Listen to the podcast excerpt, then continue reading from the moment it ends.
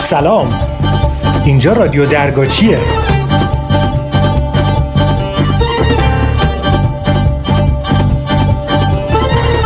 صدای منو از موزه تنوع زیستی و فرهنگی سمیرو میشنوید.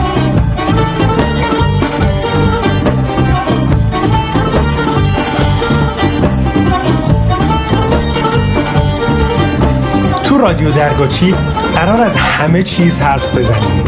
از موزه ها، میراث فرهنگی، محیط زیست، گردشگری و هر موضوع دیگه ای که می‌تونه جذاب باشه. با ما همراه باشید در رادیو درگاچی. آی انسان دمی چشم با طبیعت بیا مهربان باش. حفظ کن خاک و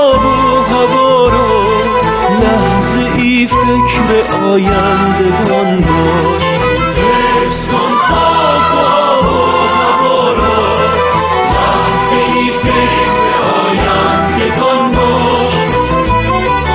مرتع و کوه و دریا و جنگل ثروتی مثل ارث پدر نیست.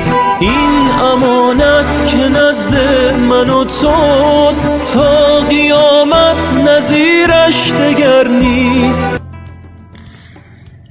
بیشک کوهستان گهواره است که گیاهان و جانوران بیشماری را چون فرزندان خود می پروراند و از ابرهای بلند پرواز آب را برای فرزندانش راهزنی می کند طبیعت چون خانواده است که دره ها، جنگل ها، کوه ها، یخچال ها، دریاچه ها، چمنزارها و غیره هر کدام نقش خود را دارند.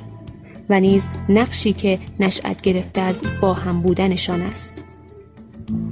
در این میان ما انسان ها برخی را بیشتر می شناسیم و برخی را کمتر و شاید برخی را نیز اصلا نمی شناسیم. بیشک ما جنگل ها را بیشتر از یخچال ها و کوه ها می شناسیم و به همین خاطر از آسیب دیدن جنگل ها بیشتر از یخچال ها و کوه ها می رنجیم. کمتر شناختن عضوی از این خانواده طبیعت دلیلی بر کم اهمیت بودنشان نیست. آنها در گوشه از طبیعت مانند بچه های گوشگیر مانده اند و بیمنت کارشان را می کنند. تأثیرشان را می گذارند. و اگر هم مریض باشند کمتر کسی متوجه می شود و حالشان را جویا می گردد. این روزها کوهستان حال خوبی ندارد از طمع ورزی انسانها خسته است بدانید در صورت تخریب فرش سبز کوهستان خاک و زندگی موجودات زنده آسیب جدی دیده و زندگی جوامع انسانی در پایین دست یعنی شهرها مورد تهدید قرار می گیرد.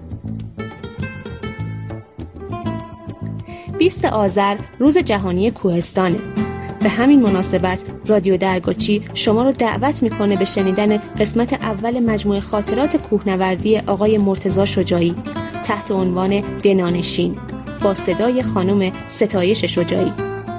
با ما همراه باشید در رادیو درگاچی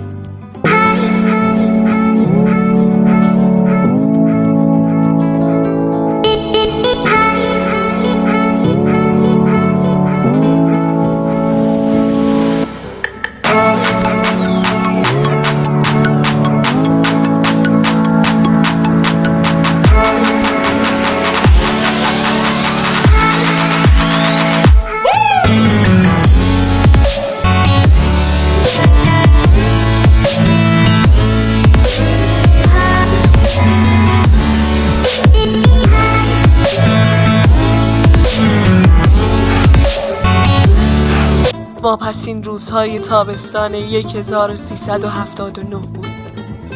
حال عجیبی داشتیم. وارد روستای خف شدیم و پس از گذشتن کوچه باغهای سیب در مسیر رو که تا پیشانی کوه پیش رفته بود حرکت کردیم. چه کسی اول به قله می‌رسد؟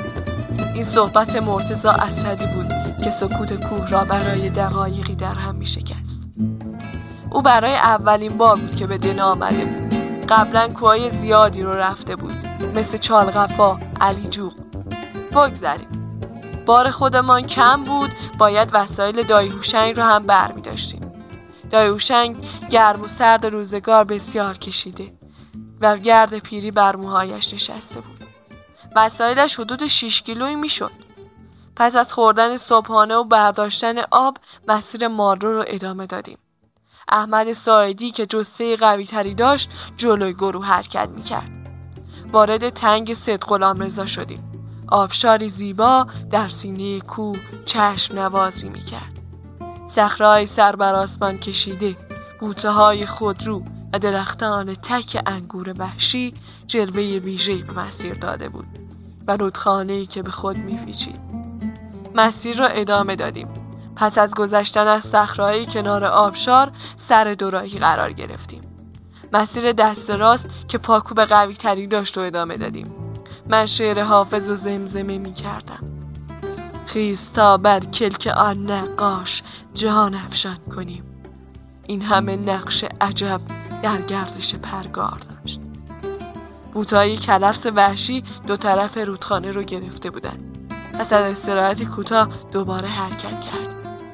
بچه ها غرق اعزاز و اکرام طبیعت بودن آهسته رفتن ما به گونه ای بود که صدای برخی از بچه ها که قوی تر بودن در اومده بود و عباس با لبخندی ملایم بچه ها رو آروم می کرد.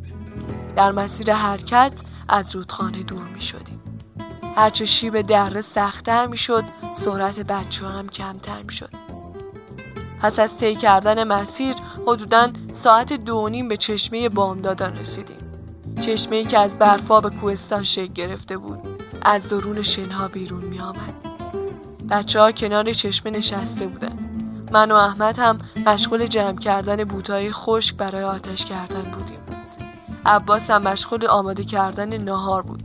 ابراهیم هم عینکش رو جابجا کرد و نوک سیبیل خرمای رنگش رو با آب دهن خیس کرد. انگار می‌خواست حرفی بزنه که صدای عباس که می‌گفت بچه ها بیاید نهار آماده است. حرف ابراهیم رو ناتمام گذاشت. نهار خوردیم و پس از استراحتی کوتاه مشغول آماده کردن جایی برای خوابیدن شب شدیم بچه ها از مسیر صعود فردا صحبت می کردن. خورشیدم آهسته و آرام به پشت کوههای دور دست فرو می رفت. با آخرین رمقهای خود را به کوهستان سرازیر می کرد. نسیم ملایمی از قله به دره می که گوش جان را نوازش می کرد. سینه سرخ کوچک روی بوتهای خود رو نشسته بود و جفت خیش را صدا می‌زد و آمدن پاییز را خبر می‌داد. هوا رو به تاریکی می‌رفت و ستاره ها می درخشیدن. روستاهای پادنا یکی پس از دیگری در تاریکی شب جلوگری می گاه سکوت کوهستان را می گرفت. آتش به نوازش نسیم به رقص آمده بودند. بچه ها مشغول آماده کردن شام شدن. پس از خوردن شام به گهواره کوهستان درون کیسه خواب به لالای نسیم به خواب رفتیم تا فردا به قله حرکت کنیم.